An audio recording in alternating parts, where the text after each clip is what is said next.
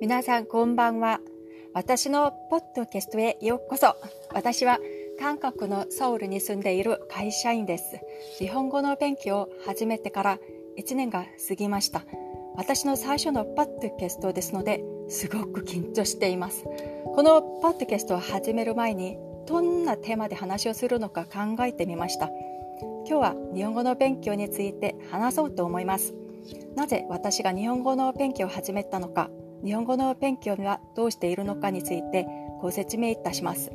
実は私が日本と日本語に関心を持つようになったのは中学校でした。中学校の時、同じクラスの友達2人はみんな日本に住んだ経験がありました。時々、この2人の友達は日本語で話しました。英語以外の諸外国の言語。その頃、私にとっては何か綺麗ならもシンプルな感じの言葉でした。そうだね、私もこの言語を勉強しよってみようと思いました。それで母がくれたお小伝いで日本語の本を買いました。会話の録音を何回も何回も聞きました。その時覚えた言葉は、おはようございますとか、ありがとうございますとか、さよならとか、とても簡単な言葉でした。でも、学校で試験の勉強をしなければならないので、日本語の勉強をする時間がありませんでした。それで、残念ながら日本語の勉強をやめました。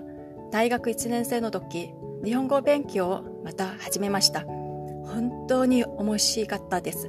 1年生の1学期と夏休みまで日本語の勉強をしました。しかし、それ以下に勉強を続けなかったので、それさえも知っていたことも全て忘れてしまいました。昨年の3月に私は決心しました。もう一度始めよう。そして途中でやめずに続けよう。今まで自分なりに一生懸命勉強しています。このパッドキャストを始めるようになった理由も日本語の勉強を継続することができる良い方法になると思ったからです。これから私の話、私の考えなどについてこのパッドキャストを通じてお聞かせしようと思います。今日はここまでです。じゃあ、またね